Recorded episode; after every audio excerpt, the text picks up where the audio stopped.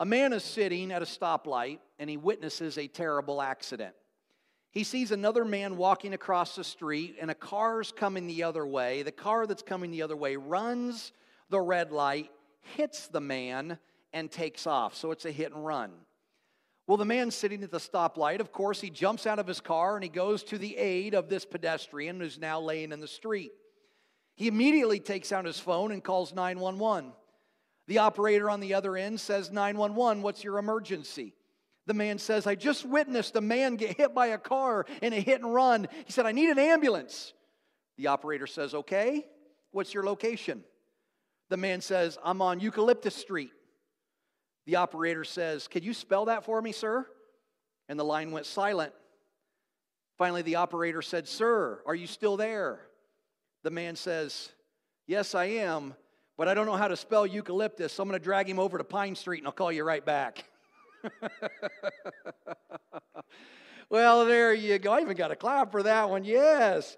Now, you may be asking, now, what does that have to do with today's message? And I'll just tell you this absolutely nothing.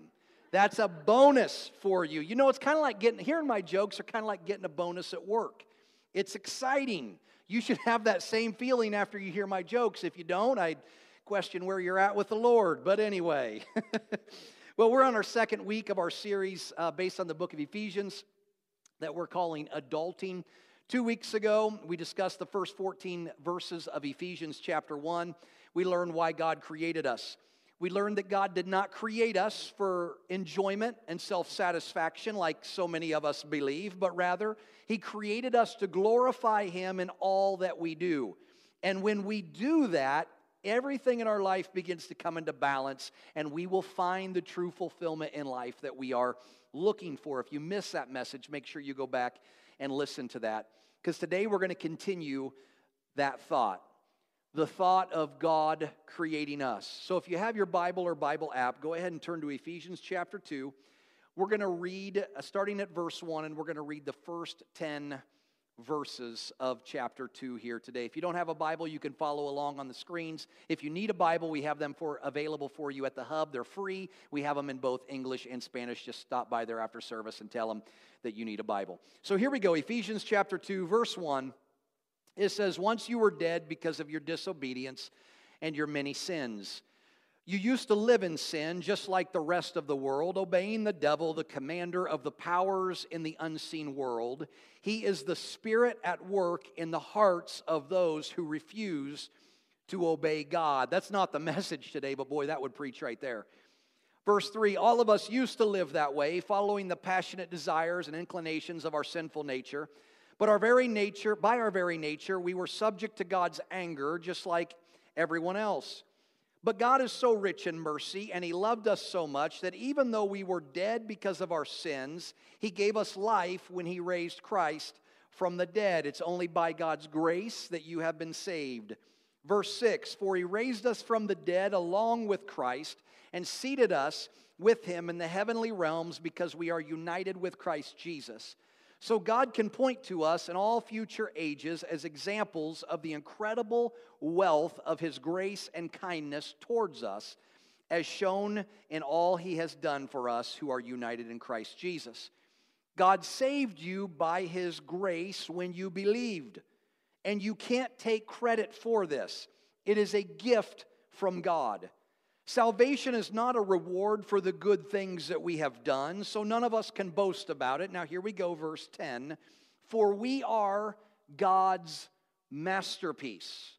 He has created us anew in Christ Jesus so we can do the good things He planned for us long ago. I'm calling this message God's masterpiece. Father, for the next few moments, I ask that you would give me the mind of Christ that you would give me your anointing to preach this message, to communicate this message, God, the best I can. Lord, if you don't anoint these words, these words will fall flat. But God, if you anoint them, they will change lives. And I believe, God, that this message today is kind of the core of, of who we are. And so, Lord, I just pray that every spiritual eye and ear would be opened for the next few moments. In Jesus' name, amen. Here in the second chapter of Ephesians, Paul says that, that we, you and I, are God's masterpiece. Now, have you ever thought of yourself as a masterpiece? I bet if I would walk around this room and I would ask each and every one of you in confidence if you felt like you are a masterpiece, your answer to me would be no. You see, for many of us, when we look at ourselves in the mirror, we don't see a masterpiece. Instead, we look in the mirror and we see our many faults. We see our shortcomings. We see our failures. When we look in that mirror, we see anything but a masterpiece. A recent study done on young girls reported that 75% of girls that have a low view of themselves reported engaging in negative activity like cutting, bullying, smoking, drinking, disordered eating, to name a few. In an article published by the Council on Alcoholism and Drug Abuse, they found that those who have a negative view of themselves and of themselves are four times more likely to take part in activities that they'll end up regretting later. Basically, what they found is the less you think of yourself, the worse decisions you're more than likely to make. Now, think about that for just a moment. Parents, if you have children that are making bad life decisions, more than likely, not all of the time, but most of the time, the root cause of that is due to the fact that they have a low self image of themselves. They don't see themselves as valuable. If you are trapped in a cycle of bad life decisions, if we got down to the root, I bet we would find it's because you don't see any value when you look in the mirror. You feel like you're worthless. And if that's you, I want you to listen to me very carefully today because I believe that God has a message just for you. Of all the kids that come in on Wednesday nights, the ones that act out the most, and dear Lord, we had a lot of that this last Wednesday night. Thank you to all of our leaders and our volunteers on Wednesday nights, especially our youth leaders. Can we clap for our youth leaders? Boy, I'm not going to tell you what happened, but we had some stuff this, this Wednesday night. This Wednesday night, we also had 200 and, uh, 239 was our attendance, which is our biggest Wednesday night to date. So, man, that thing just keeps growing. But of these kids that act out the most, if you dig deep down into the root, you will find that most of the time they are hurting. They have a very low image, low self image of themselves. And understanding this truth has helped me to deal with issues more in love rather than in anger. Because I've come to understand that hurting people hurt people. And I have found that when somebody lashes out at me, they say hurtful words to me, or whatever it might be, if you dig down to the root, it's because they themselves are hurting, and more often than not, they have a very low self image. Hurting people will hurt people. And when someone mistreats us, our initial reaction, at least it is for me, you have to train yourself, is usually anger. But when you understand this element, it helps you view the person that's lashing out at you differently, and you are better able to respond to them in love rather than in anger. Hurting people hurt people. From the very beginning of time, one of the primary weapons of Satan has been to attack us on the level of how we view ourselves. I personally, personally believe this is the biggest weapon in his arsenal. This is like his nuclear bomb, so to speak. Multiple studies have found that a low view of oneself is closely related to feelings of hopelessness, depression, and suicidal thoughts. And this is true for all ages. As a matter of fact, the older you get, the greater the struggle this can become. Because for many of us, we tie our value, we tie our self worth into what we can do. If our self worth is tied into our career and we're no longer physically able to do what we used to do, we can begin to think less of ourselves. And the older you get, the more loss in life you will experience, and therefore the more likely you are to struggle with this. You'll experience loss of health, loss of mobility, loss of loved ones, loss of independence. And if we have attached our self worth to these items and we can no longer do it, we will feel like we're no longer of any value to anybody. Depression and even suicidal thoughts most likely always follow. I've talked to many of our precious seniors that have asked me these hard questions. They have believed the lie that because of their age, they're no longer of any value because they simply cannot do what they used to do. But the reality is, you are God's masterpiece. They are God's masterpiece. Now, for many of us, when we think of a masterpiece, we think of things like the famous Sistine Chapel. It took Michelangelo four years to paint this amazing piece of art. When he painted the ceiling, he did so on scaffolding, standing with his neck bent back for hours and days on end. The story is told of a man that visited him while he was painting. And he returned several days later, and it looked like no progress had been made. So he asked Michelangelo, Why haven't you been working on the painting? Michelangelo replied, What do you mean? I've been working on it day and night. I worked, see that guy up there? I worked on his finger all day yesterday. This guy over here, I worked on the lobe of his ear and the wrinkle of his face most of today. And that's what it takes to make a masterpiece. A lot of care goes into making a masterpiece. A masterpiece is not just something that was thrown together, it's just a mess. Everything is thought out, everything is planned. Look at Psalm chapter 139 and verse 13. Here's what it says You made all the delicate inner parts of my body, and you knit me together in my mother's womb. Thank you for making me so wonderfully complex. Your workmanship is marvelous. How well I know it. You watched me as I was being formed in utter seclusion, as I was woven together in the dark of the womb. You saw me before I was born. Every day of my life was recorded in your book. Every day of your life is recorded in his book. Every moment was laid out before a single day had passed. How precious are your thoughts about me, O God? They cannot be numbered. I can't even count them. They outnumber the grains of sand. And when I wake up, you are still with me. You are God's masterpiece. You might not think you have any value, but here we see that God's thoughts of you outnumber the grains of sand on the planet. Think about that for just a moment. The grains of sand. Look at this picture of the Sahara Desert. God's thoughts of you outnumber the grains of sand in that photo. Now, the Sahara Desert is 3.6 million square miles. That picture is just a snapshot. But add to that every ocean shoreline, Add to that every grain of sand under the water, and the thoughts that God has of you outnumbers all of that. Why? Because you are His masterpiece. It's estimated that as adults, our bodies contain 16 trillion cells that have been all carefully organized to perform life's various functions in perfect harmony.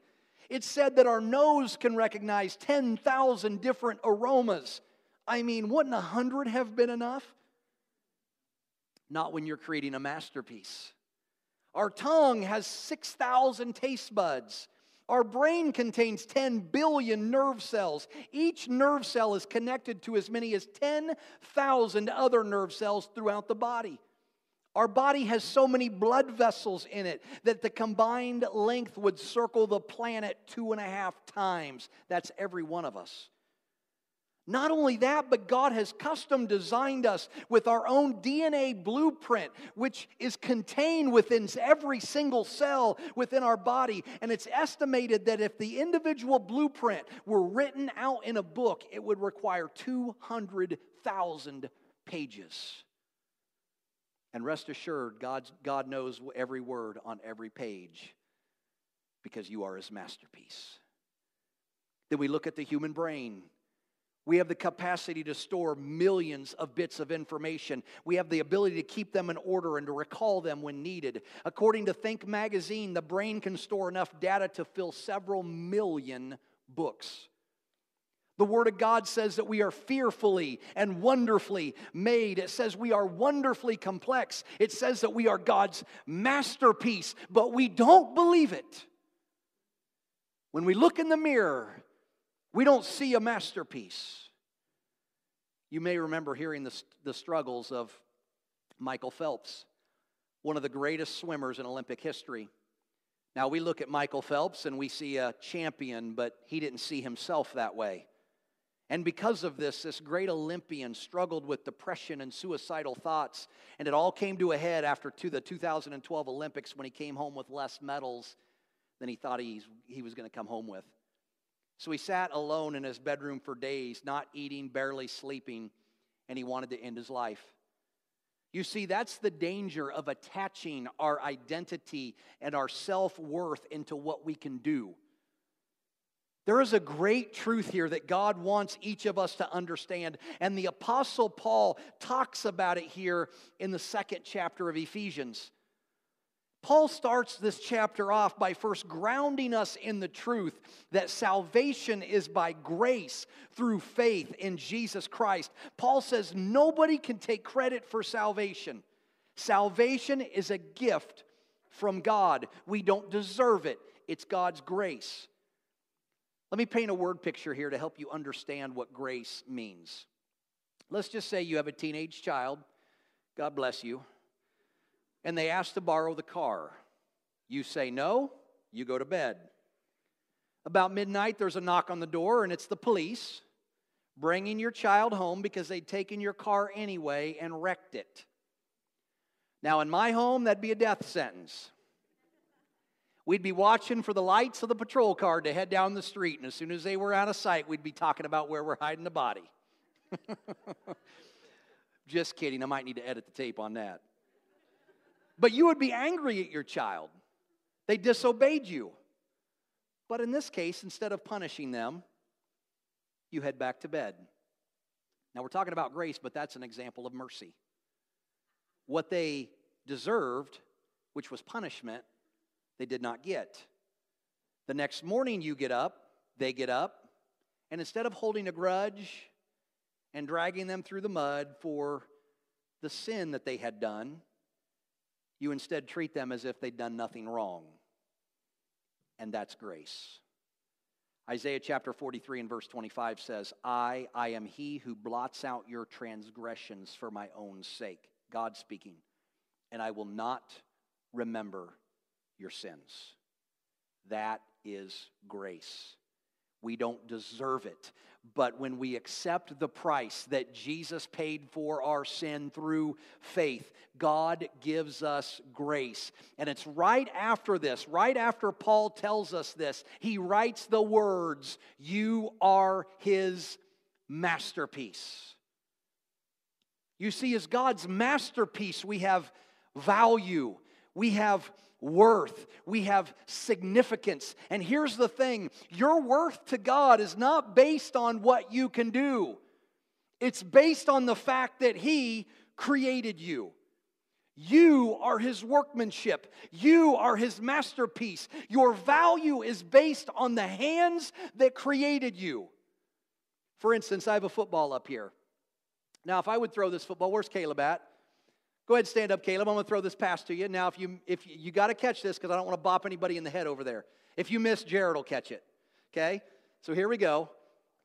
Oh, it was almost intercepted. Oh, look at that. Almost picked me up. You just keep that, Caleb. I would have you throw it back, but uh, there might be Packers watching. They'd see my athletic ability up here catching footballs. They'd try to recruit me. It'd be a big mess, and I just don't want to deal with any of that stuff right now. So you just keep that football. But that football I just threw to him is not worth much. He's not going to go post that on eBay and try to get $100,000 for it later because it was thrown by Pastor Matt. People be like, who in the, what in the world is this guy on? You know, he's trying to sell this for 100 It's not worth anything. But now if Aaron Rodgers would have came in and thrown that same football, not only would it have been intercepted, but he'd have probably been running out the door with it. And if he would sign it, it becomes even more valuable. This past NFL season, Tom Brady threw his 600th touchdown pass. I know Tom Brady. First player in NFL history to ever do so. And by the way, he did it against the Chicago Bears. I just thought I would throw that in there. You know, it's always a great day when touchdowns are scored on the Chicago Bears. Things you say under the anointing. I was going to put a picture of Tom Brady on the screen, but I thought you might start chucking tomatoes at me. And we need those for our pantry. Well, anyway, Mike, Mike Evans caught the pass from Tom Brady, but the thing was, and, and you might remember this, right after he caught the pass, he, he gave the football to a fan up in the stands. This is kind of a big deal. They had to beg the fan to give the ball back, and he gave it back, and Tom Brady gave the guy a Bitcoin for giving it back to him. They say that football is worth about $1 million. Before the game, it's only worth a few bucks. But once Tom Brady touched it and threw that pass, the value of that ball rose significantly because it's one of a kind. And this is the same that's true for you and I. Our value is based on, on whose by hands who which we were made.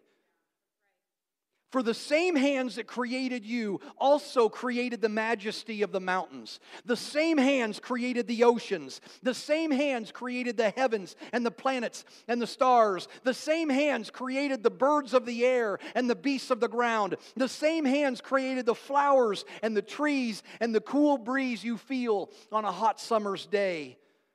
The same hands that created you created all of that, but of all of God's creation, He looks at you and says, You are my masterpiece.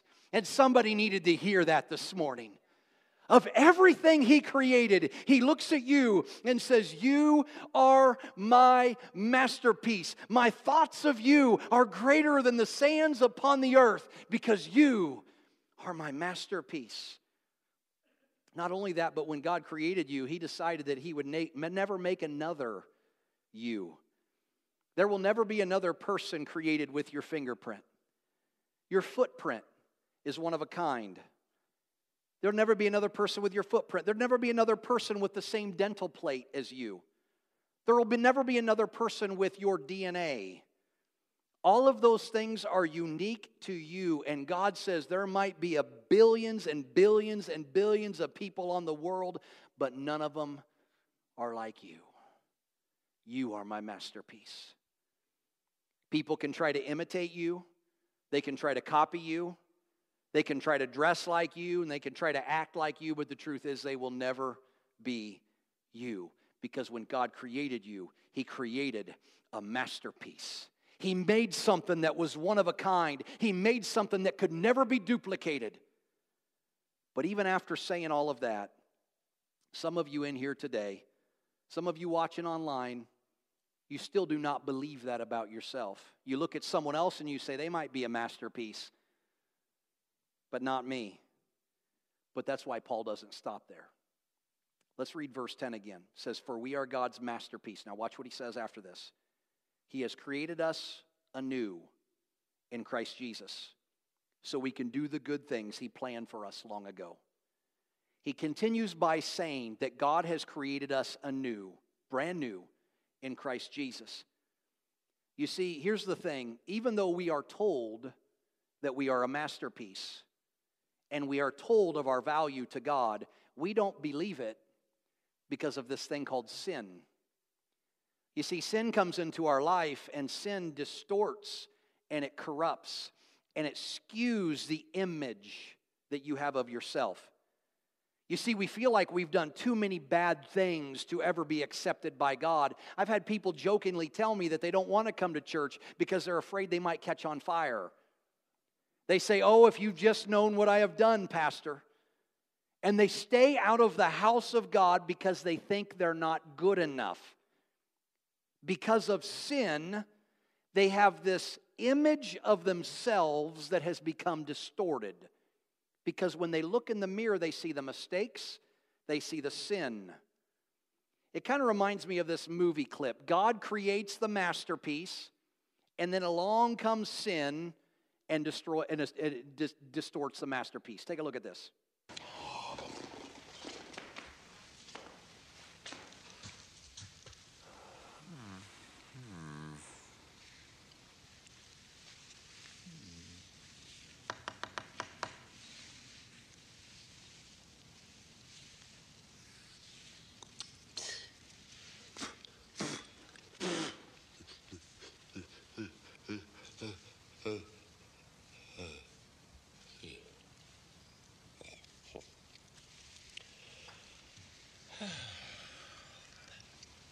Oh. Oh. Ooh. Ooh.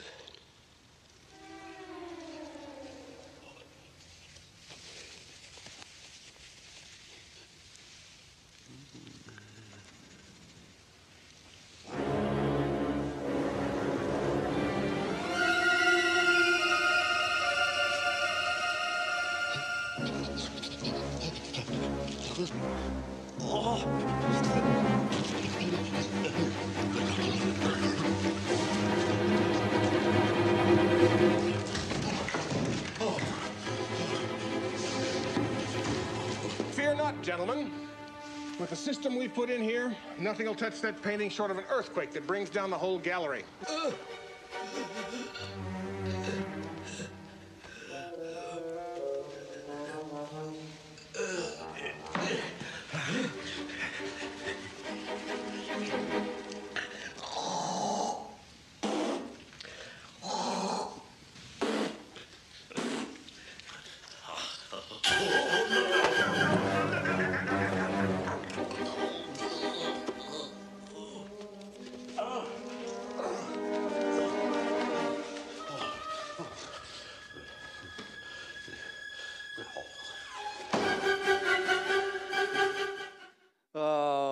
gotta love Mr. Bean. But that's what sin does. Sin distorts the masterpiece. I'm not good enough, people say. Well, guess what? None of us are good enough. I am not good enough, but it's the grace of God. We don't deserve it. Remember the example of the kid wrecking the car? It's called grace. But listen to me, and this is what God wants you to understand. Even though the original masterpiece has been damaged, even though the original artwork has been damaged, the creator of the artwork, the original painter, has the ability to put the masterpiece back together. The creator of the masterpiece has the ability to restore it to its original condition. Even though your life is covered with sin, God says, I am able to restore you to your original condition. And this is why Jesus came, so that you and I have the chance to be reborn and recreated into the man or the woman that God has created us to be. See what Paul says in verse 10? This verse is so powerful. This verse can change your life. Paul said, God created us anew in Christ Jesus. So, he uses the word so. We can do the good things he had planned for us long ago. When God created you, when God created this masterpiece, He created you with a purpose. When He crafted you in your mother's womb, He created you, He crafted you to do something on this earth that no one else would be able to do just like you could. But sin comes in and wrecks the masterpiece that God has created. And this is true for all of us. Every one of us in this room is guilty of allowing sin to distort the masterpiece because every one of us in this room has sinned. But God says, I want to create, despite that, I want to create you anew in Christ Jesus. And when I create you anew, when I, the original creator, restore the masterpiece, I will also restore and redeem what I have created you for. I want you to know that God is not done with you yet. I don't care what you have done. I don't care what you have said. When you put yourself into the hands of the master carpenter and you allow him to work, he can fully restore you to be what he had created you to become. 2 Corinthians chapter 5 and verse 17. Therefore, if anyone, if anyone is in Christ, he is a new creation. The old is passed away. Behold, the new has come. All of this is from God, who through Christ reconciled us to himself and gave us the ministry of reconciliation. That is, in Christ, God was reconciling the world to himself, not counting their trespasses against them, and entrusting to us the message of reconciliation. Therefore, we are ambassadors for Christ, God making his appeal through us. We implore you on behalf of Christ be reconciled to God. For our sake, he made him to be sin who knew no sin, so that in him, in Jesus, we might become the righteousness of God. In Christ, we become brand new. You are God's masterpiece. You see, when you believe this, and that's the key, do you believe it? When you believe who you really are in God's eyes, you will never struggle with seeing your self worth again. Because your self worth isn't attached to what you can do, it's attached to Him. And when it's attached to Him, and you lose your ability to do what you were doing, whether it be working, whether it be taking care of somebody, could be driving, losing the ability to drive, whatever it is. When you lose the ability to do all of that and your identity is grounded in Christ, you won't be shaken because you can take all of that away, and guess what? You are still His masterpiece. I guarantee you, if you struggle with this, if you think of yourself as nothing, it's because you're trying to find your self worth in the things of this world. How many Instagram or Facebook likes do I have? How many followers on TikTok do I have? It could be anything. And this is where Satan will try to keep your attention. He's going to try to throw all these things at you to keep your focus off of the one truth that changes everything the truth that you are God's masterpiece. This week, I'm getting ready to close. I want you to remember this truth.